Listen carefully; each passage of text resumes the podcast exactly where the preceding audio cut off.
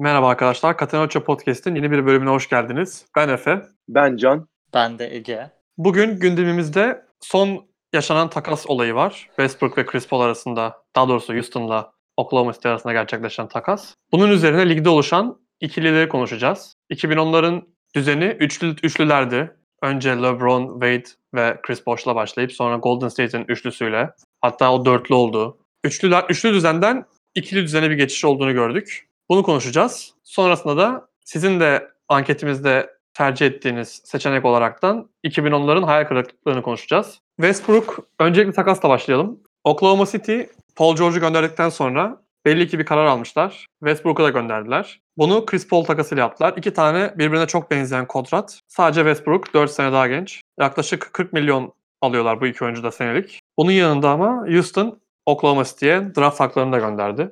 Böylelikle Oklahoma City iki bin yirmi yılından itibaren iki bin otuza kadar on tane ilk tur draft hakkı aldı. Ki bu da hani gerçekten etkileyici bir şey. Gelecekleri sağlam mı, değil mi, çok mu fazla abarttılar, bunu zaman gösterecek. Hemen bu takasın iki takıma faydaları veya zararlarıyla konuşalım. Kim kazandı onu konuşalım. Ne düşünüyorsun koç bu, tak- bu takas hakkında? Şimdi bu takasa üç dört farklı yönden bakabiliriz. Birincisi, Houston özellikle Daryl Morey önderliğinde hep bir süperstar arayışında oldu. Harden'ın yanına koyacak. Jimmy Butler'dan Paul George'lara ve diğer başka ünlü yıldızlarda, hatta LeBron için bile konuşuluyordu. Hani belki olabilir mi diye. Bütün süperstarlarda hep bir Houston ismi geçerdi. Ha, şu ana kadar alabildikleri en büyük yıldızlar Dwight Howard ve işte Chris Paul oldu. Daryl Morey bu geleneği devam ettirip geçen seneki kadronun da belli limitasyonları olduğunu görüp bence bir risk almak istedi. Zaten önceki bir podcast'ta da konuştuk bunu. Harden ve Paul iyi anlaşamıyorlardı. Harden'la Westbrook'ta ne kadar oyun tarzları bense de eski takım arkadaşları, iyi de bir ilişkileri varmış. Hem Chris Paul gibi soyunma odasında bir kanser olarak görülen birini göndermek ve onun zaten N B A'nin en kötü kontratlarından biri olarak görülüyordu. üç sene işte yüz yirmi milyondan fazla bir kalan kısmı var onun. Bunun yerine de Westbrook işte üç dört yaş daha genç. Onun da dört sene yüz yetmiş milyonu kaldı. Yani onun da kontratı aslında daha büyük. Ve Westbrook'un hani bu sene seneye falan iyi olur ama onun da son bir iki senesi çok iyi gözükmeyebilir. İlk önce Houston tarafından bakacağım buna. Houston bence büyük bir risk aldı. Westbrook ve Harden, Harden ve Chris Paul ikilisinden de daha oyun tarzları birbiriyle kesişen bir ikili. Tamam, hani Chris Paul'la Harden beraber oynamayı başarabildiler ama orada Chris Paul'un önemli dış şut yeteneği ve Westbrook kadar skor katkısı vermeyen bir oyun kurucu olması da büyük bir etkendi. Şimdi usage rate olarak, yani top kullanım olarak N B A'in en çok top kullanan iki ismi son beş senenin, bir Westbrook, iki Harden. Bunlardan en az bir tanesi oyununu belli bir düzeyde adapte etmesi gerekecek. Mesela Harden ve Westbrook geçen sene bu potaya doğru edilen katlar, yani top elinde olmadığı zaman hücumdaki aktiflik konusunda ikisinin toplam katlardan attığı sayı maç başına bir basketten az. Yani ikisinin de aslında oyun tarzı olarak topu çok kullanmayı sevdiği ve top kullanmadıkları zaman da genelde öyle beklediklerini görüyoruz. Şimdi Harden buradaki yıldız olacak. Yani bir numaralı opsiyon olacaktır. Ama Westbrook'un da şut başarısını biliyoruz hepimiz. Üçlük olarak tarihi seviyede bir felaket. Ama tabii Westbrook'un da Chris Paul'a nazaran Houston'a katabileceği çok ayrı şeyler var. üç dört yaş daha genç ve şu an hani sonuçta Westbrook'un kontratı kötü olabilir. Biraz abartıldığını düşünenler olabilir. Triple double'lardan dolayı ve hep ilk turda elenmelerinden ötürü. Ama Westbrook ikinci adamken O K C'de gayet iyiydi ve hala sonuçta yirmi üç on on ortalamalarıyla oynamış bir isimden bahsediyoruz. Hala inanılmaz bir atlet. Hala istediği zaman çok iyi savunma yapabiliyor. Yani Westbrook bu takımın tavanını bence yükseltti. Ama tabii Harden'la oluşturacakları kimya bu senenin iyi veya kötü geçmesindeki en büyük etken olacaktır. Ben Houston bakımından alınabilecek bir risk olarak gördüm bunu. Ama tabii verdikleri draft hakları iki bin yirmi dört ve iki bin yirmi altıda bir ve dördüncü sıralara kadar korumalı. Bir de iki tane pick swap. iki bin yirmi bir ve yirmi beş. iki bin yirmi bir olan muhtemelen hani Houston daha iyi olacaktır. Onu yapmayacaklardır. iki bin yirmi beş olan ama Harden o zaman çok daha yaşlanmış olacak. O belki geleceklerini biraz ipotekleme anlamına gelebilir. Sen ne düşünüyorsun Can bu konuda? Houston'ın açısından bu takası. İyi mi sence, kötü mü? Yani Chris Paul'la sonuçta geldikleri nokta belli. Hani ilk iki sezonluk bir macera yaşadılar. İlkinde yedinci maça kadar Batı finalinde getirmişlerdi Golden State'e karşı ki o maç Chris Paul zaten oynamamıştı. O maçta da üst üste yirmi yedi tane üçlük kaçırmışlardı ve hani o şekilde elenmişlerdi. Yoksa o maç Chris Paul oynasa veya hatta Chris Paul oynamasın, o kaçırdıkları yirmi yedi üçlükten üç tanesini soksalar ki bence çok makul bir yüzde, durum çok daha farklı olabilirdi Houston açısından. Ama yani geçen sene özellikle o Golden State'e kaybettikleri altıncı maç, hani Curry'nin ilk yarıyı sıfır sayıyla bitirip ikinci yarı otuz üç sayı attı. Durant'in sakatlandığı maç. O maçtan sonra zaten Harden basın toplantısına çıkıp hani biz bu yaz yapmamız gerekeni çok iyi biliyoruz ve bunu en kısa zamanda bir şekilde gerçekleştireceğiz dedi. Zaten o günden itibaren de türlü türlü haberlerde çıkmıştı. Hani Chris Paul ve Harden'ın arasının artık iyice koptuğu, soyunma odasındaki oyuncuların da bunun farkında olduğu ve ortada bir mutsuzluk olduğu belliydi. Ve bunun ana sebebinin de Chris Paul olduğu iyice konuşuluyordu. Bu free agency başladı, işte o free agency'nin başladığı günden sonra da hani açıkçası o zamana kadar zaten bir hamle yapılamıyordu. Sonrasında da biraz tabii geç yapıldı hamle. İlk başlarda yapılmayınca hani acaba devam mı edecek diye düşünmüştüm ben. Bunu ama sonuçta yolladılar ve ben bir bakıma Houston için açıkçası hayırlı olduğunu düşünüyorum. Çünkü Chris Paul gerçekten çok zor bir karakter, ne kadar çok şey katabilecek durumda olsa da. Ama şimdi birkaç yerden düşünmemiz lazım. Birincisi bu senin de bahsettiğin üzere hani soyunma odasındaki atmosfer. Hani tamam, N B A'de bir şey kazanmak için atmosfer en önemli etkenlerden biri belki olmayabilir. Yani sonuçta birbirini sevmek zorunda değil oyuncular ama hani belli bir harmoni içinde oynamaları gerekiyor her açıdan. Ya böyle olunca şimdi Chris Paul'un oradaki sıkıntı yaratan parça olması zaten bir kere gönderilme listesinde en üstte, en üstte olmasını bir kere getirmişti. E bir de oyun açısından baktığımız zaman da o hatta oyun açısından önce bir sağlık durumu var. E Chris Paul sezon içinde iki üç ay kaçırabiliyor. Ki bu sene de gördük bunu. Bir iki ay oynamadı. O arada da Harden zaten çıldırdı ve Houston sıralamada ilk üçe kadar çıkmıştı hatta o vakitte. O Harden işte M V P olur mu tartışmasına girdiği vakitler bu Aralık başından itibaren. Ve o vakitte de zaten hani Harden göstermişti Chris Paul olmadan da ben bu takımı tek başıma taşıyabiliyorum diye. Şimdi bu da görüldükten sonra e, Chris Paul'un da artık yaşının da gelmesi onun gönderilmesini gayet normal kılıyor. Ama şimdi yerine aldıkları kişi ne kadar uyumsalar, ben de hala açıkçası trade yapıldığından beri bunu düşünüyorum. Ama ben her halükarda Westbrook'un Houston'ın oyun planına daha fazla katkı vereceğini düşünüyorum. Bir kere zaten aralarında bir yaş sınırı, yaş farkı var. Bu tamam önemli de daha da önemlisi olan bence Harden sezon içinde biraz daha fazla dinlenebilecek. Şimdi Harden zaten Chris Paul sakatken neredeyse kırk dakika oynuyordu maç başına. Hani bütün yük ona kalıyordu. E zaten oyun planları da hani isolation üstünden olduğu için e bunu da N B A'de en iyi oynayan kişi Harden olduğu için direkt bütün topu, her topu ona veriyorlardı. Ve o da bir şeyler üretmeye çalışıyordu. Üretiyordu da zaten. Hani üretim kısmında sıkıntı yok. Ama sonuçta o da bir insan. Ve playofflar geldiği vakit iki senedir de zaten konuşulan bu. Hani playofflara kadar tamam çok iyi gidiyor her şey de playofflar geldiği ve playofflar ilerlediği müddetçe de Harden'ın artık vücudu kaldırmıyor ve yoruluyor. Ki hani maçların son periyotlarında da bazen etkisiz kaldığını gördük. Bu yorulmayla alakalı benim tahmin ettiğim kadarıyla en azından. Şimdi mesela Westbrook bunu engelleyecek. Hani Harden'ı bench'e aldıkları vakitte sonuçta Westbrook'a topu verip bir şeyler üretmesini bekleyebilirsiniz. Ve üretir de. Chris Paul da üretir ama şimdi oyun tarzları farklı. Westbrook bence oyun yapısı olarak Houston'a daha çok uyuyor. Hani o isolation'ı oynayabilmesi, o içeri delici bir şekilde girmesi, şut tehdidi evet yok ama top ondayken zaten hani belli bir oyun planı üstünden diğer şutörlere görür. Capella'yla ikili oyunu oynar. Yani daha fazla opsiyon bence sunacak Chris Paul'un yanında. Ama sahada aynı anda Westbrook ve Harden'ın bulunduğu durumlarda da şimdi nasıl paylaşacaklar topu, ben onunla açıkçası merak ediyorum. İkisi de senin de dediğin gibi topu elinde çok isteyen oyuncular ve top mesela Harden'dayken Westbrook hani saha içinde perdeye gelecek veya ne bileyim arkadan kat yapacak veya sahada Curry gibi koşturacak bir oyuncu değil. Tam tersi top Westbrook'un elindeyken de Harden bunları yapacak bir oyuncu değil. Yani onu o top paylaşımını nasıl yapacaklar saha içinde ben merak ediyorum ama her halükarda ne olursa olsun Westbrook'un kontratı bence Chris Paul'unkinden çok daha iyi. Daryl Morey'nin de böyle bir riskin altına girmesi bence mantıklı. Çünkü hani Chris Paul'u isteyen herhangi bir takım yoktu N B A'de. Yani takaslamak istedikleri sürekli söyleniyordu ama herhangi bir girişimde bulunan bir takım yoktu. Bir tek işte biraz Miami'nin ismi konuşulmuştu. Miami'de önceliğini Jimmy Butler'a verdi. Onu aldıktan sonra hani olur mu acaba diye bir düşünceye girmişlerdi.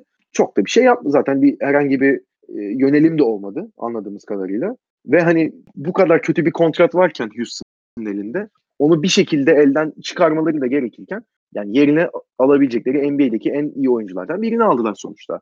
Ve ben hani özellikle sezon için değil ama sezon sonunda playoff'larda Westbrook'un her ne kadar playoff zamanı biraz şuursuzlaşmasına rağmen Westbrook'un orada Houston'a Chris Paul'un kattığından daha fazlasını katabileceğini düşünüyorum. Ben de katılıyorum dediklerinize.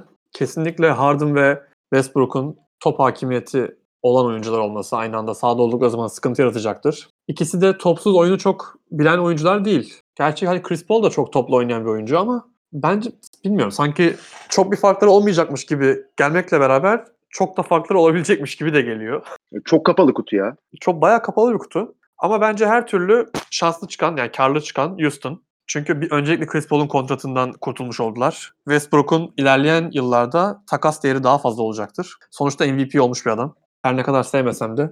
Belki o da uzun bir süre sonra şampiyonluk hedefleyen bir takımda oynadığı için sezona farklı bir yaklaşım içinde olabilir. Kendi karakterinden ödün verebilir. Şutunu geliştirebilir. Çünkü eskiden atıyordu Westbrook hani nasıl olduysa bir anda kaybolmuştu bu sene.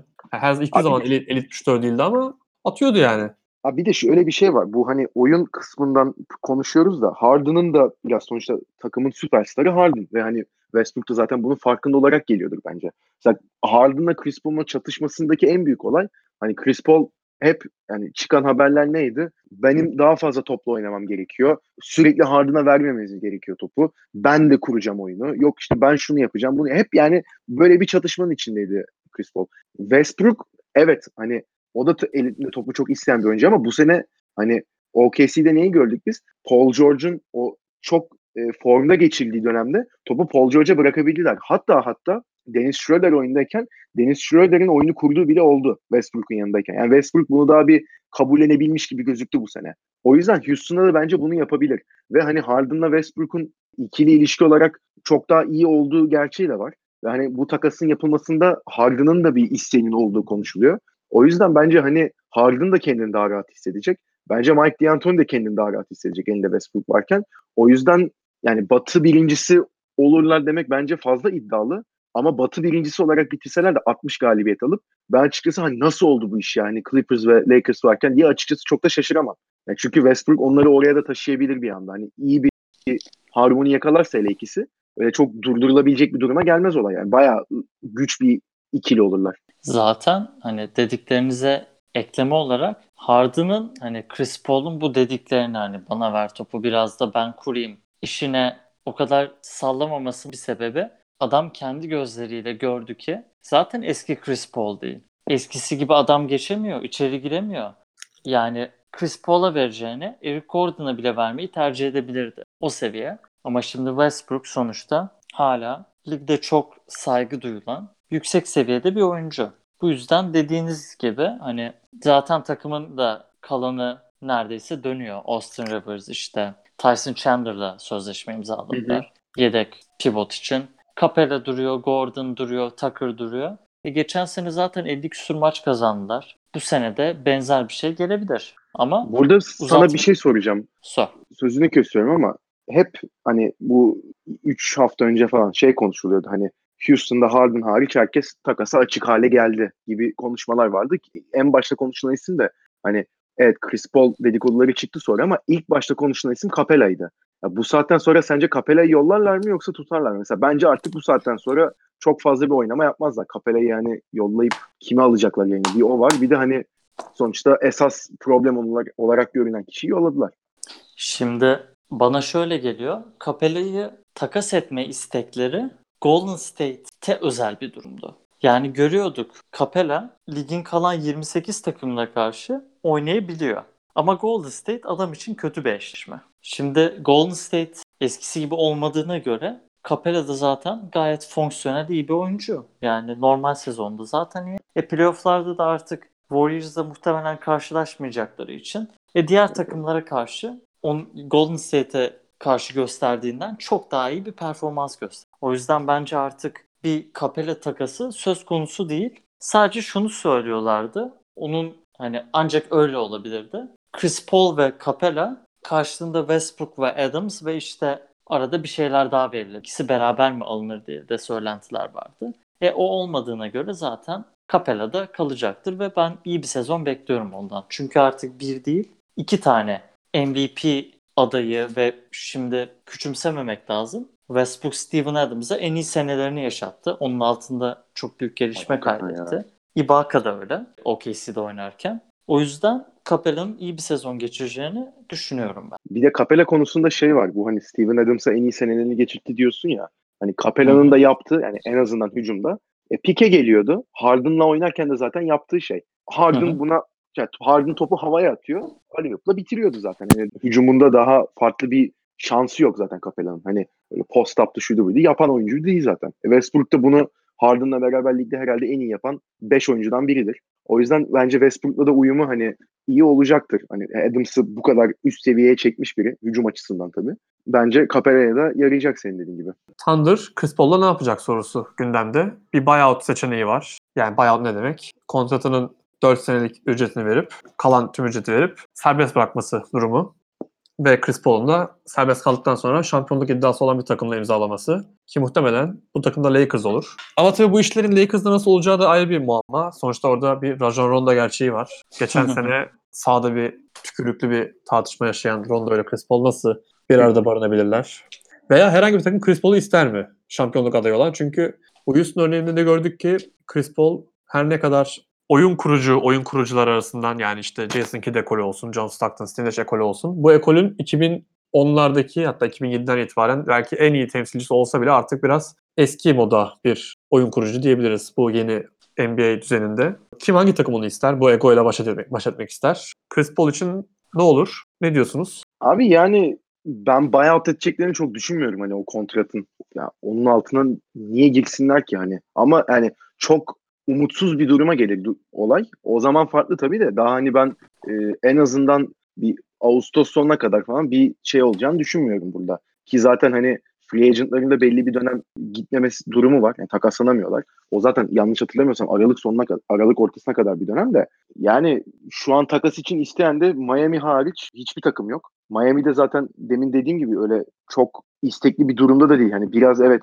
hani alsak mı modundalar ama hani orada bile önceliği Jimmy Butler'a verler ve onun üstüne hani ne yaparlar, ne kadar hala istiyorlar o belli değil. Ki zaten Miami bu saatten sonra hani Chris Paul'u alsa ne olacak yani o da ayrı bir durum. Hani üç senesi olan bir kontrat ve yani rezalet bir kontrat. Hani bunu kaç kere söyledik. Hani o kontratın altına girmek isterler mi? Ondan açıkçası çok emin değilim ama Miami hariç de N B A'deki hiçbir takımın ben şu an Chris Paul'un o kontratını isteyeceğini düşünmüyorum. Zaten hani o kontratı karşılamak için takasta belli şeyler verilmesi lazım. O da çok kolay değil. Öyle olduğu için hani Miami hariç takas durumundan konuşuyorum. Gidebileceği bence hiçbir yer yok. Oklahoma'da zaten oynamaz. Bizim yani anladığımız da bu zaten. Hani haberlerin çıktığı durum o. Buyout ederlerse de ki dediğim gibi ben hani çok buyout olacağını düşünmüyorum. Buyout ettiler diyelim ama orada da hani Los Angeles Lakers hariç açıkçası ben gidebileceği yine bir yer olduğunu düşünmüyorum. Hani bu saatten sonra zaten otuz üç yaşına gelmiş bir oyuncu. E, yani Şamaroğlan'ına dönmüş bir durumdan bakılırsa hani istenmeyen adam olmuş, kovalanmış takımdan. Kontratı çok kötü diye buyout edilmiş. Artık hani bir de karakteri de dediğim gibi zaten belli. Yeteneklerinin de bir kısmının erozyona uğradığı gerçeği var. E, vücut olarak da yaşlandı. Yani bu saatten sonra kendisi de zaten hani e, çok hani düşük seviye bir takıma gitmez. Giderse de dediğim gibi hani şampiyonluk adaylarına baktığımız zaman hani Lakers hariç gidebileceği açıkçası ben hiçbir takım görmüyorum. Yani sonuçta iki takıma düşüyorlar. Heat mi Lakers mı? O da farklı senaryolar.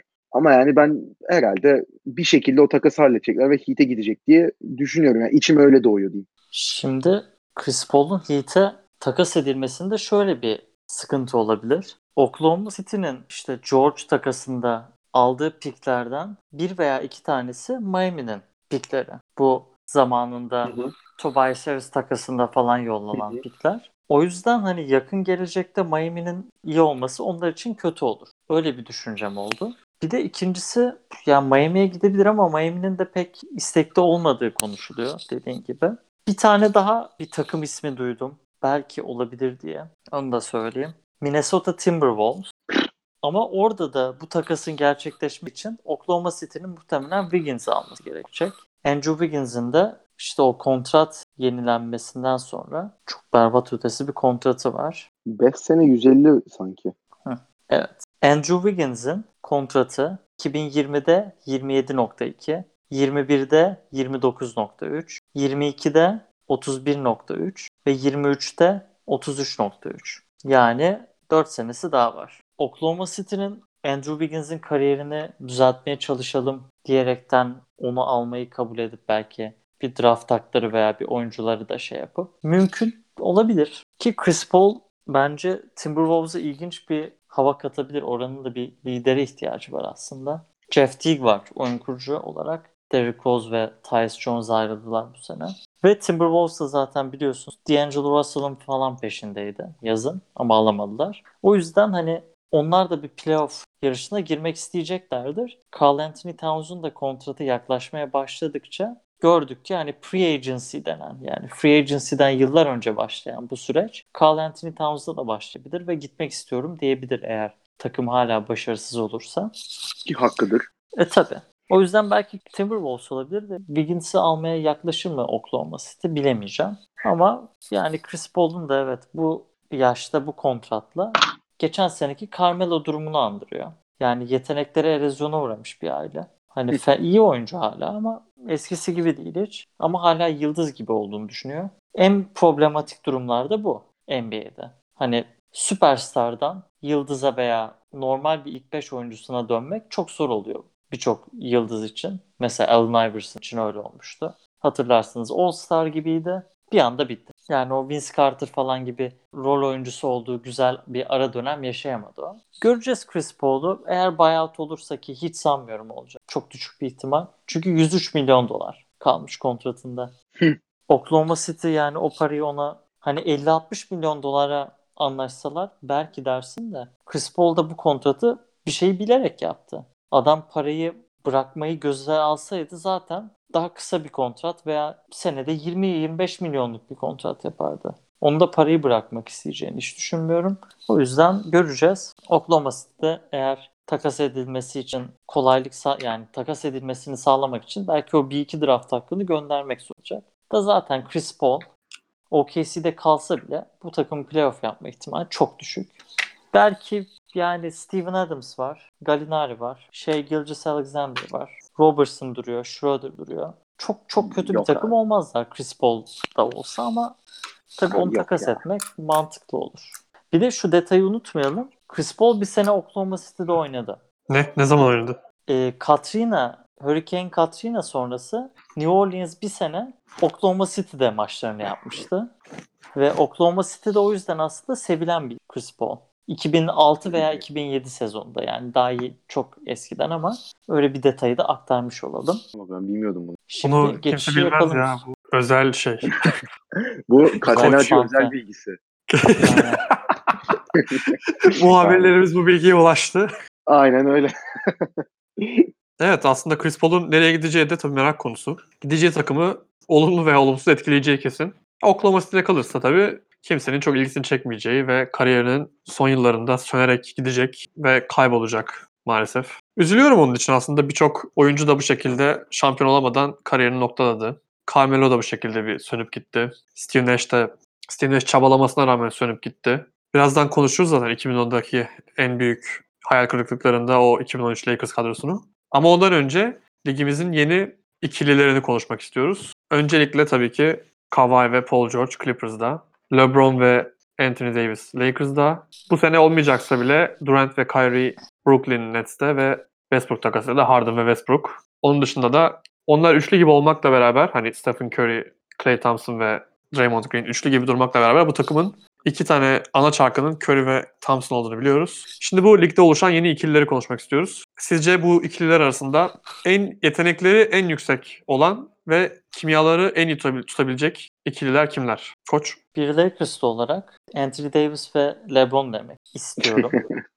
Ya şöyle, ikisi çok yakın bence. Hani Kawhi ve Paul George, Davis ve LeBron hani çok yakın ikililer. Bence hani normal sezon için konuşuyorsak ben Davis ve LeBron derdim. Playoff'larda Kawhi ve Paul George olabilir. Bunun da sebebi şu. Kawhi bundan sonra hiçbir zaman yetmiş maçın üstünde oynayacak bir oyuncu olmayacak. Hep geçen seneki gibi altmış altmış beş bandında tutarlar. Paul George da bir sakatlık geçirmişti yazın omzundan. Bu sene onun da belki sezonun içinde biraz ilk ayında falan maç kaçırması söz konusuymuş. Ama LeBron ve Davis, hani LeBron zaten geçen seneye kadar hiç sakatlanmıyordu. Davis de son yıllarda aslında ne kadar çok sakat gibi bir imajı olsa da son yıllarda çok fazla maç kaçırmadı. Tabii şimdi bu oyuncular hepsi M V P adaylığına girebilecek, hani ligin elit denecek yedi sekiz oyuncusundan dördü.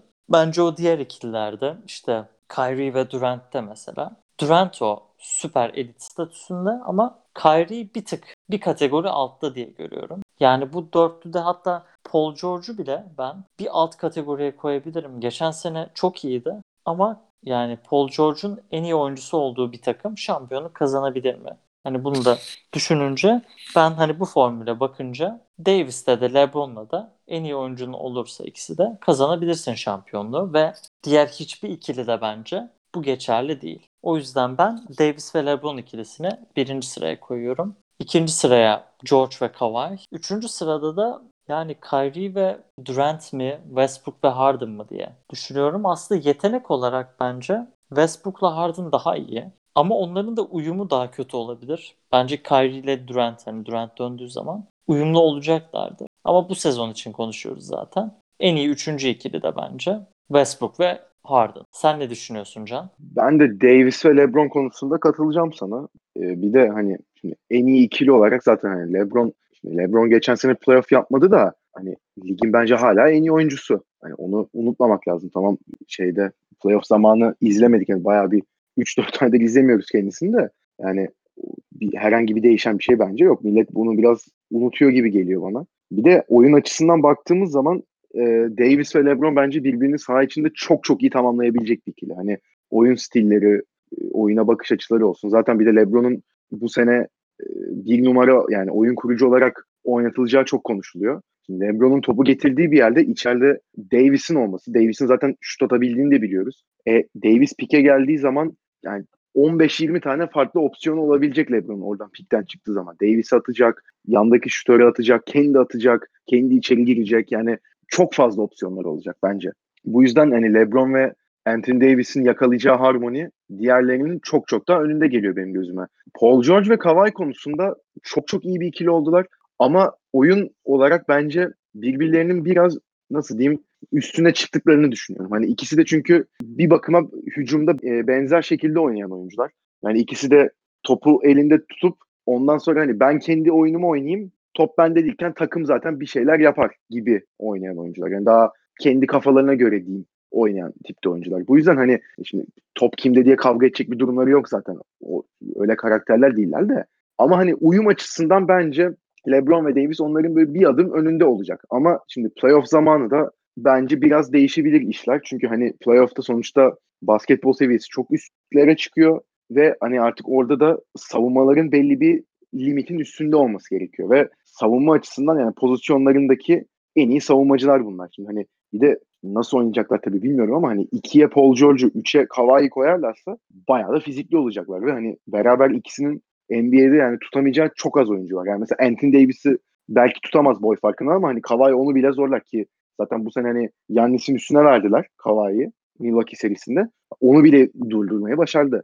Ha, o yüzden hani ikisinin o hücumda olmasa da savunmada çok çok iyi bir seviyeye yakalayacaklarını düşünüyorum. Hani LeBron ve Davis dediğim gibi bence en birbirine uyumlu ikili olacaklar ama yani işin diğer kısmında, o savunma kısmında bence Paul George ve Kawhi çok çok büyük bir fark yaratacak ligde ve hani playoff'ta bunun meyvesini yiyebilirler. Yani umarım playoff'ta Clippers'la Lakers eşleşir de batı finalinde veya yarı finalinde nerede olursa artık o iki çiftin karşılıklı oynamasını izler. Çok eğlenceli olur yani. O diğer ikilileri düşündükçe de şimdi zaten Durant bu sene yok. Döndükten sonra da ben açıkçası yani Kyrie ile Durant'ın o kadar da birbirleriyle uyumlu olabileceklerini düşünmüyorum. Hani şimdi LeBron'la Kyrie'yi gördük.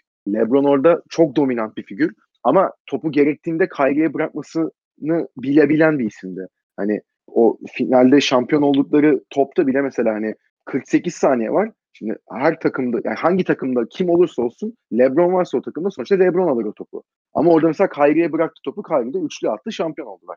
Yani LeBron bunları yapabilen bir isim. Mesela Durant bunu bence çok yapamayacak. Bir kere saha içinde zaten zıplaşırlar diye düşündüm. Beraber oynamadılar şu ana kadar. Beraber de gitmek istediler. Onun belki biraz frenler o duyguyu bu olay, ama yine de saha içinde işler daha kritikleştiği vakitlerde sen mi getirdin topu, ben mi getirdim diye aralarında bir ufak sürtüşme olur diye düşünüyorum. Ve hani oyun açısından da yani Durant çok çok iyi, çok elit bir oyuncu zaten. Hani N B A'nin en iyi oyuncusu bile olabilir.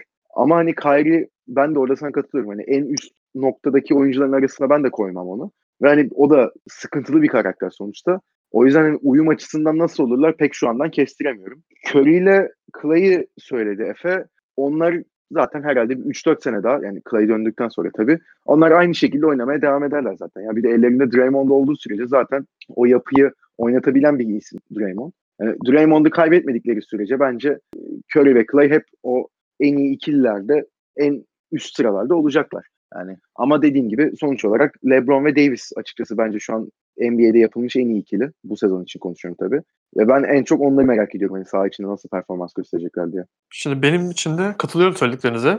Kyrie konusunda biraz katılmıyorum. Çünkü bence bu ikililere baktığımızda yetenek olarak, yani saf tavan yetenek olarak Durant ve Kyrie bence hepsinden daha iyi. Eğer hani sırf yetenek olarak inceleyeceksek. Tabii ki kimyasal olarak baktığımızda bu iki oyuncunun aynı ortamda, aynı düzende nasıl beraber iş yapacakları büyük bir soru işareti. Beraber iş olmayacaklarını düşünüyorum. İkisi de topu bu kadar domine eden oyuncu oldukları için. Ama aynı şey mesela Davis ve LeBron için geçerli değil. Çünkü Davis içeride oynayan bir oyuncu. Taşını, ekmeğini taşından çıkarabilir. Rebound alıp sayı yapabilir. Zaten çok iyi bir savunmacı. Başka birçok şeyi aynı anda yapıyor ama Durant ile Kyrie mesela skoru bir hücumda ikisi de aynı anda skor atamaz. Kawhi ve Paul George'a bakınca da belki de ligin oyunu iki yönünü en iyi oynayan iki oyuncusu. Yani şunu demek istiyorum. İki yönlülüğü en iyi olan iki oyuncu. Onların yetenekleri, tavanları bence çok yüksek değil. Yani bu bu ikililer arasında tabii ki. Ama onların da kimyalarının çok iyi uyacağını düşünüyorum. Çünkü ikisi de savunma yapan oyuncular oldukları için, topsuz oynayan bir oyuncular oldukları için ve çok ego egolu karakterler olmadıklarını düşünüyorum ikisinde. Onların uyumunun çok iyi olacağını düşünüyorum. Ee, tabii ki en iyi, hani bir tanesine karar vermek istersek, yani hangisini yarın takımında görmek istersin diye sorarsan LeBron ve Anthony Davis derim. Çünkü bir kere Anthony Davis aç, LeBron da artık bir şey kanıtlamak istiyor herhalde Lakers'a geldikten sonra. Bu sene ne yapacağını bilmiyoruz tabii LeBron. Sakatlıktan sonra ve dinlendikten sonra ben çok iyi bir sezon geçirebileceğini düşünüyorum. Çünkü hala bir Michael Jordan'la en iyi benim, en iyi olabilirim tartışması içinde kalmak istiyorsa eğer, böyle bir niyeti varsa, kendine kral demeye devam etmek istiyorsa bu sene bir şey kanıtlaması lazım. Onu tabii ki zaman gösterecek. Böyle kağıt üzerinde bakınca farklı duruyor ama saha içinde çok farklı şeyler gelişebilir. Zaten Durant ve Kyrie'yi göremeyeceğiz bu sene. Aynı şekilde Clay ve Steph'i de. Ama o zaten biliyoruz ne kadar iyi bir ikili olduklarını. Buradan o zaman hemen şeye geçelim. Son konumuz olarak iki bin onlu yılların hayal kırıklıklarına geçelim. Aklımıza bir sürü takım geliyor. Öncelikle Thunder geliyor. Şimdi geriye dönüp bakınca Thunder'ın bünyesinden çıkardığı isimlere bakıyorum. Ve içim acıyor. Bu takımdan Kevin Durant çıktı, M V P. Bu takımdan Harden çıktı, M V P. Bu takımdan Westbrook çıktı. O da M V P. Sonra Victor Oladipo çıktı. O da en çok gelişme gösteren oyuncu. Sakatlanmasa belki bu sene çok daha iyi bir yere gelecekti. Belki N B A işte birinci takımda, ikinci takımda seçilecekti sakatlanmasa. Onun dışında bu takımdan çıkan, daha doğrusu bu takımda oynamış olan bir Paul George. Onunla da bir şey yapamadılar. Siz ne düşünüyorsunuz iki bin onlu yılların hayal kırıklığı yaratan takımlarıyla? Abi benim de listemde yani açıkçası en yukarıda iki takım var. Birincisi Oklahoma ama genel hani bir seneye indirgemeden. Diğeri de işte programdan önce koçla konuşuyorduk. Bu iki bin on üç Lakers. Şimdi önce e, Lakers hakkında ne düşünüyorum onu söyleyeyim de. Bir Oklahoma biraz daha uzun sürebilir çünkü. Ha, Lakers o sene hani Kobe de otuz dört yaşına gelmişti. Zaten yaşlanmış. Birkaç zaten senedir final görülememiş. Oklahoma'ya, Dallas'a elenmişler arada. Ve son bir hamle olarak artık orada Dwight Howard'ı getirdiler. Bir Chris Paul'la ilgilenmişlerdi. Ya, yanlış hatırlamıyorsam bir sene öncesinde falan. Chris Paul takası olmamıştı. Clippers'a gitmişti Chris Paul. Ondan sonra da Dwight Howard'ı almışlardı. Ve Dwight Howard geldiğinde o zaman tabii N B A'deki uzunların oynama stili ve durumları da farklıydı. Zaten N B A'nin en iyi uzun olarak geliyordu. Çok büyük bir beklenti yaratılmıştı. Ki Steve Nash'i de almışlardı ne kadar yaşlı olsa da. Sonuçta oyun kurma yetenekleri hala belli olan, hala çok iyi şutör olan Steve Nash vardı. E, Paul Gasol ve e, Meta World Peace de öyle diyeyim o takımdaydı. Yani çok iyi bir beş yaratılmıştı. Ve Kobe'nin de tabii orada olması, hani ne bekleniyordu? Bu takım tamam bu sene işte Lakers o hak ettiği yerde yine şampiyonluk şeyinde olacak ve alır artık. Dwight'ta geldiğine göre demişlerdi. Hiç öyle olmadı. Hatta yani zar zor sekizinci sıradan playoff'a girdiler. Kobe sezonun son yedi sekiz maçında hatta sahadan hiç çıkmadı. Yanlış hatırlamıyorsam Phil Jackson zaten yazdığı kitapta anlatmıştı. Phil Jackson değildi de başka biri de olabilir. Koç yanlışsam düzeltirsin burayı da. Hani eski şeylerde de hani anlı gibi anlatılanlarda hani Kobe maçtan maça oynuyor. Arada antrenmana katılmıyor. O maç arasında mesela iki gün mü var? O iki gün sadece ayaklarını buza sokuyor veya bütün vücudunu soğuk suyla tedavi edip işte kaslarını dinlendirmeye, rejenere etmeye çalışıyor. Ondan Aha. sonra da tekrar maça çıkıyordu şeklinde anlatıyorlardı. Hani Kobe artık tamam yani bu takım olmadı. Ben bari sırtlayayım, götüreyim diye düşünüyordu. Son maçta zaten Achilles tendonunu kopardı. Ondan sonra playoff'a yine bir şekilde girdiler. Zaten Kobe'nin insanüstü durumu olması zaten giremiyorlardı. Playoff'ta da ilk turdan zaten elendiler. Ve ondan sonra da Dwight Howard zaten gitti. Yani o takım herhalde koç sen bunu daha çok anlatırsın da. Hani o takım en üstlerdedir benim için hayal kırıklıklarında.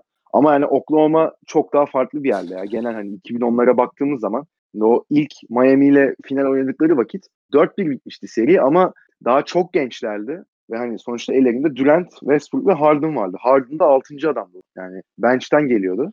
Ama yani ona rağmen tabii Harden altıncı adamdı ama sahanın içinde yine bayağı bir süre bulunuyordu. O fi- seriyi, o finali dört bir kaybetmelerine rağmen bu takım daha genç ama bakın finale çıktı. Finalde ne olursa olsun bir mücadele gösterdi. Bir maçta aldılar ve hani sahadan silinmediler son maç hariç. Bu takım çok can yakacak şeklinde konuşmalar oldu. Ondan sonra ne oldu? Önce Harden'ı kaybettiler. Yani orada bir yanlış hatırlamıyorsam işte dört milyon dolarlık bir fark vardı. Harden'ın giderkenki kont yani Houston'ın önerdiğiyle Oklahoma'nın önerdiği arasında. Oklahoma o dördü vermedi ve Houston'a gitti. İlk önce öyle kaybettiler ki zaten Harden da ben bir takımın süperstarı olmak istiyorum şeklinde bir moddaydı. Hadi kalmaması biraz daha belki işlerine yaramış olabilir. Yani en azından hani Durant'le Westbrook'un üstüne bir yapı kurulabilir gibi düşünmüş de olabilir Oklahoma. Yani Harden Oklahoma'da kalsaydı belki şu anki seviyesine de çıkamayacaktı. Onu da bilemiyoruz. İlk önce bu oldu. Ondan sonra Durant'in, Durant'in bir M V P sezonu var. Ama playoff'larda önce Westbrook'un sonra Durant'in sakatlıkları oldu. Orada zaten bir istedikleri yere gelemediler. Ondan sonra zaten işin kırılma noktasına gelindi. Hadi o aradaki üç dört seneyi geçelim. iki bin on altıda üç bir öne geçtiler Batı finalinde Golden State'e karşı ve üç birden o seriyi verdiler ve o seride ya benim açıkçası şahsi düşüncem Westbrook elinden geleni yaptı, Durant yapamadı. Durant orada gerekli katkıyı veremedi ve Durant'in bu sıkıntısı yüzünden elendiler. Benim açıkçası şahsi görüşüm bu. Hani farklı düşünen tabii ki olabilir ama yani bu zamana yani o zamana kadar hep Westbrook'un problem yarattığı ve takıma uymadığı konuşulurken o seri bence tersine dönmüştü durum. Ve üç birden üç bir önde girdikleri seriden dört üç mağlup çıktılar. Clay'in değildiği bir zaten altıncı maç vardı. Ondan sonra da gittiler yenildiler bir daha ve dört üç bitti. Orada zaten artık hani bu takım olmuyor mu durumuna gelmişti ki o sene finale çıksalardı bence o sene Cleveland'ı yenebilirlerdi. Çünkü hani o playoff'ta en azından üç birden seriye verdikleri noktaya kadar çok çok iyi basketbol oynuyorlardı. Ben de izliyordum o zaman zaten. Ve hani bu takım hakikaten şampiyon olabilir dedirtiyorlardı. Ama ne olduysa o son üç maç üst üste üç tane yenilip orada da verdiler. Ve ondan sonra Durant hani yenildikleri takıma gitti. Bu zaten hani Oklahoma açısından da bir, bir fiyasko olarak düşünülebilir. Hani siz oraya kadar getirmişsiniz her ne olursa olsun. Orada durumu ele alıp işi bitiremediğiniz için Durant sizi yenen takıma gidiyor. Ondan sonra hadi bir sezon Westbrook M V P olacak, triple double yapılacak diye geçildi. Peki o sezonu ayrı tutuyorum. Ondan sonra Paul George geldi. Paul George'la Westbrook da gayet iyi bir ikili oluşturmuştu bence. Hani ilk sezon tamam biraz şey olmuştu ama bu sezon iyi de gidiyorlardı. Yanlarında Adams zaten seneden seneye gelişim gösterdi. Arada hiç konuşmadığımız Ibaka vardı. Ibaka'yı da yolladılar. Hadi bu da olmuyor. E, Adams'ın zaten defansta çok iyi katkı veriyor. Ama sav- e, hücum kısmında işin ne kadar kendini geliştirdiğini Westbrook sayesinde olsa da gördük. Ve bu takımda ilk turu iki senede geçemedi. Ve ondan sonra da dağıldı. Yani benim açıkçası en çok beklentimin olduğu takımların en başındaydı Oklahoma. Ve bir türlü o işi bitiremediler. Ve hele hele son yani iki sezonda ilk turda elenmeleri ve elendikleri takımlar da şimdi Utah'la Portland. Hani gider sekizinci olurlar ki o da bir hayal kırıklığı ama hani Golden State gelir dört üç kaybederler. Derim ki tamam yani Golden State çok acayip bir durumda yenemediler. Veya Houston gelir farklı bir şey konuşuruz ama yani Utah elediği sene Donovan Mitchell daha rookie'ydi. Yani takımın rookie'sinin takımın yıldızı konumunda olduğu bir yerde ne kadar iyi oynuyorsan o. Yani orada da artık yen babacım yani hani elinde Paul George'da Westbrook var, Adams var. Carmelo bile vardı o sene. Hani her ne kadar yaşlanmış olsa. E bu sene Portland hani millet yani ne yapar ki Portland? Tamam Lillard'la McCollum var ama hani tamam artık burada ilk tur işte onların yeridir dediği Portland geldi. Lillard tek başına resmen ezdi geçti. Yani Lillard zaten o son üçlüğü attı. Böyle bay bay diye elini de sallamıştı. Millet işte internette onun dalgasına geçiyor. Bir üçlük attı, el salladı, takım dağıldı diye. Yani iş buraya kadar geldi. Benim en içimde ukta kalan herhalde Oklahoma'nın bir şampiyonluk alamamasıdır. Koç senin listen nasıl burada? Şimdi ben listeyi birkaç farklı kategoriye ayırdım. Benim de sizin dediğiniz yani normal sezon takımları olarak iki tane çok hayal kırıklığı yaratan takım benim için öne çıktı. Birincisi iki bin on üç Lakers, senin de bahsettiğin gibi. Ona çok kısaca değineyim. Nash, Dwight, Gasol, Kobe, Meta World Peace, sonradan gelen başka parçalar vardı. Olmadı o takım. Özellikle savunmada hiç iş yapamadılar. Kobe ile Dwight anlaşamadı. Hatırlarsın beşinci maçtan sonra Mike Brown kovuldu. D'Antoni getirildi yerine. Yani. D'Antoni de ama Dwight Howard'ın pek istediği bir koç değildi. Phil Jackson'ın dönme olayı konuşuluyordu. Onu değil D'Antoni'yi aldılar. O sezon işte Kobe'nin muazzam son on on beş maçı sayesinde playoff'a girdiler ama en sonunda o zaman işte oldu. O takımın çok büyük bir şampiyonluk adayı oldu. İşte altmış maç kazanıp falan şampiyon olacağı düşünüyordu. Hiç olmadı. kırk beş maç kazanabildi. İkincisi de yine bu iki bin onların belki en büyük özelliği olan süper takım konseptine en başarısız örneği olarak görebileceğimiz iki bin on dört Nets. Bu malum işte Paul Pierce, Jason Terry ve Kevin Garnett'in Celtics'ten Nets'e geçtiği sene. Aynı zamanda o takımda Brook Lopez, Deron Williams, Joe Johnson da vardı. Ve muazzam bir para ödeyerek ve inanılmaz draft hakları verilerek o takım kurulmuştu. O takım muhtemelen iki bin on üç Lakers kadar değil bence. iki bin on üç Lakers'ı normal sezon takımı olarak birinci sıraya koyar. En büyük hayal kırıklığı olarak. Hani şampiyonluk beklentisi olunup büyük bir sakatlık da yaşanmadan böyle bir şey olması. Nets de yakın bir ikinci bence. Şimdi o Nets takımında özellikle Pierce ve Garnett'in sanki Boston'dan o Nets'e geçtikleri yaz böyle sekiz on yaş yaşlandığını gördüm. İkisi de, ikisi de bir anda bittiler ya, özellikle Garnett. Yaşı inanılmaz belli oldu.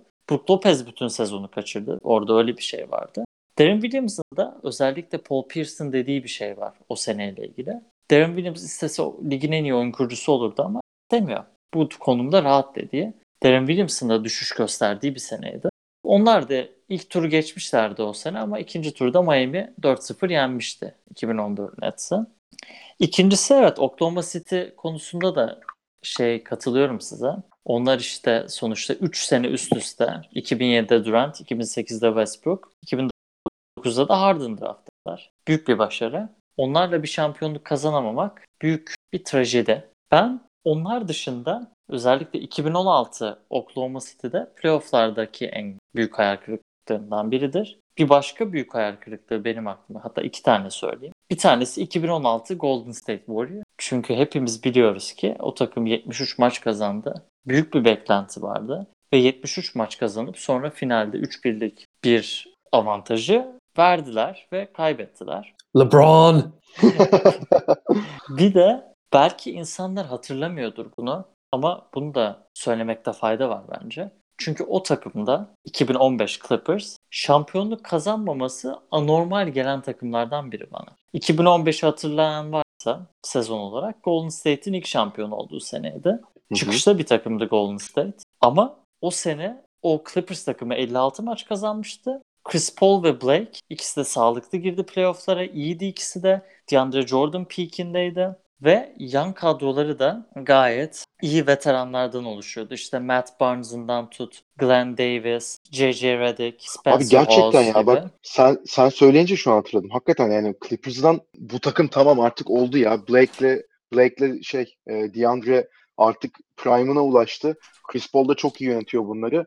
Bunlar artık yürür gider gibi şey vardı. Doğru bak ben unutmuşum tamamen. İşte o sezonda şöyle bir enteresanlık yani normalde E, o sezondan önce iki üç sezon ya Chris Paul ya Griffin ya da ikisi beraber playofflarda sakatlanmışlar. Hı hı. O senede çok büyük bir şans vardı ellerinde ki önceki senenin şampiyonu San Antonio'yu dört üç geçmişlerdi. Onu hatırlayın. Chris Paul son saniye atmıştı. Aynen öyle işte. O malum playoff serisinden sonra herkesin beklentisi hani şampiyonu da yendiler. gümbür gümbür geliyorlar. Muhtemelen onlar finale çıkar diye. Ama sonra N B A tarihinin ve Chris Paul'un kariyerinin belki işte en kötü anekdotlarından biri olan Houston serisi oynadı. O Houston serisinde üç bir öne geçti Clippers, sonra dört üç kaybetti. Ve o sene gerçekten ligin belki en iyi takımı onlardı.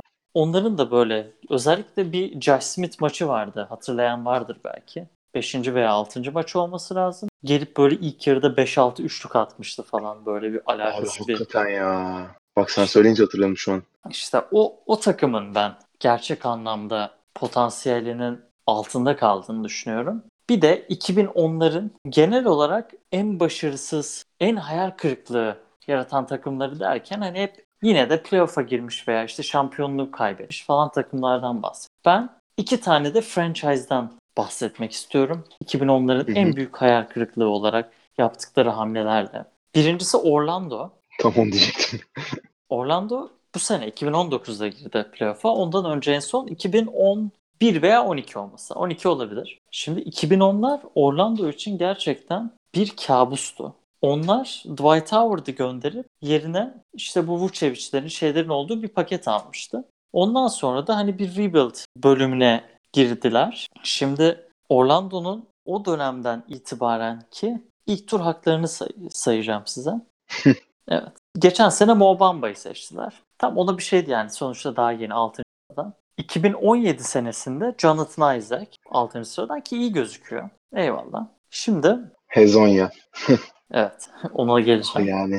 Ondan önce iki bin on altıda mesela on birinci sıradan güzel bir seçim yapmışlar ama hemen gönderdiler. iki bin on altıda on birinci sıradan Domantas Sabonis'i seçtiler. Sabonis. Ama hemen Ibaka'yı almak için o ve Oladipo'yu göndermişlerdi. Abi ne kötü trade'di o ya.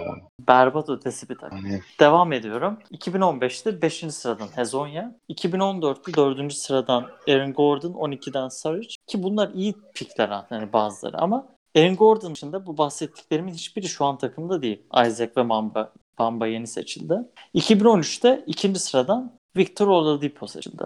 Oladipo'yu onda tutamadılar. İşte pozisyonda oynatmadılar. Hep oyun kurucu oynatmaya çalıştılar. Olmadı. Sonra da Ibaka için takas ettiler. Ibaka'yı da bir sene sonra, yani şöyle, Sabonis ve Oladipo'yu verip aldığın Ibaka'yı bir sene sonra Terence Ross için takas ettiler. Onun dışında yaptıkları inanılmaz kötü free agent imzalamaları, yıllarca bir ortalama bile bir oyun kurucu bulamamaları. Hala D J Augustin ya. Yani Evan Fournier falan. Yani. Evet işte yani. O yüzden Orlando'yu bu konuda belki birinci sıraya bile koyabilirim. İkincini tahmin edeyim mi? Evet. Phoenix. Şimdi Phoenix tabii. Mi Sacramento mu? İkisinden biri. Ben Sacramento'yu daha iyi görüyorum Phoenix'e göre. Phoenix'i son iki sezondur en azından. Ee, yani evet, Sacramento da kötüydü de hani onları yine en azından şeyleri, hani takım sahipleri falan değiştiler. Birazcık daha iyi bir ivmeleri var. iki bin onlar Phoenix için tam bir felaket olarak kayda geçecektir. iki bin ondan beri playoff'a giremediler. Yani iki bin onlarda sıfır çekmeleri. Ve bir sezon harici o Bledsoe, Dragic ve Isaiah Thomas olması lazım. O üçlünün işte kırk küsur maç kazandırdığı bir sezon harici gerçekten Phoenix'te özellikle draft konusunda hani her sene, hiçbir sene playoff'a giremediler sonuçta. Ama hani bir şey bekliyorsun, hani bir birkaç tane en azından iki bin ondan beri bulurlar. Şimdi iki bin on birde, iki bin on ikide falan Markieff Morris ve Kendall Marshall'mışlar on üçüncü sıralardan. on üçüncü sıradan beklemezsin süper seçmek. iki bin on üç ilk tur beşinci hak Alex Len. iki bin on dört iki bin on dörtte on dördüncü sıradan seçtiler T J Warren, ki iyi bir seçim. iki bin on beşte Devin Booker'ı on üçten seçtiler. Bak iki bin on dört ve on beşte iyi seçmişler.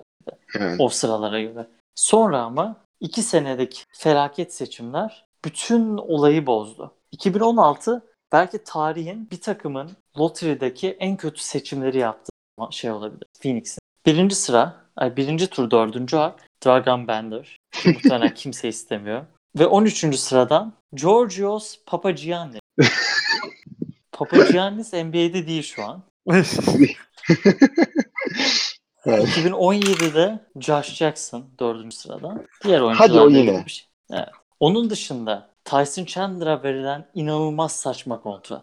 Yani her sene böyle bir kendilerini gaza getirip belki bu sene bir girebiliriz. Veteran bir de geçen sene Trevor Ariza'ya kontrat verdiler. Abi evet. Sonra mesela bu şunu gördük biz iki bin onların sonlarına doğru. Kötü bir kontrat varsa bile son senesinde iyi bir asset. Takaslarda kullanıyor insan. Geçen sene Tyson Chandler'ı takas etmeyip bir yere direkt wave etmeleri bile ne kadar büyük bir embesillikle yönetildiklerini gösteriyor. Çünkü... Abi şeyi düşün ya. Geçen sene Austin Rivers geldi. Direkt saldılar ya. Hani takımda Austin oyun kurucu evet. yok. Yani takımında oyun kurucu yok. Austin Rivers geliyor. Tamam seni şampiyon yapmayacak. Playoff'a sokmayacak da. Abi oyun kurucun yok senin ya. Niye bu? Hiçbir şeye ver ya. Direkt onu da wave'lediler. Houston tak diye kaptı zaten. Ve sonra evet ne işte. Kadar süre aldı da oynadı yani Houston'da. Yani öyle bir durum ki gerçekten bu takım doğru hamle yapma konusunda çok böyle yani geçen sene mesela işte Jamal Crawford, Ariza falan filan yaptılar, aldılar. Hiçbir işe yaramadı. Hiçbir işe yaramadılar. Ben bir de hani ufak bir parantez açayım. Bir üçüncü takım da söylemek istiyorum. Kings değil. Ya bence Charlotte Hornets'da Ay, hiçbir şey yapmadı. Yani Kemba'yı zaten Kemba seçimi dışında Charlotte Hornets'ın da draft tarihine bakınca Michael Jordan'ın ilginç bir tercihi olduğunu yani hepimiz mesela farklı tiplere yöneliriz. Ben sarışın severim, sen esmer diyelim. Michael Jordan da uzun beyaz oyuncuları seviyor.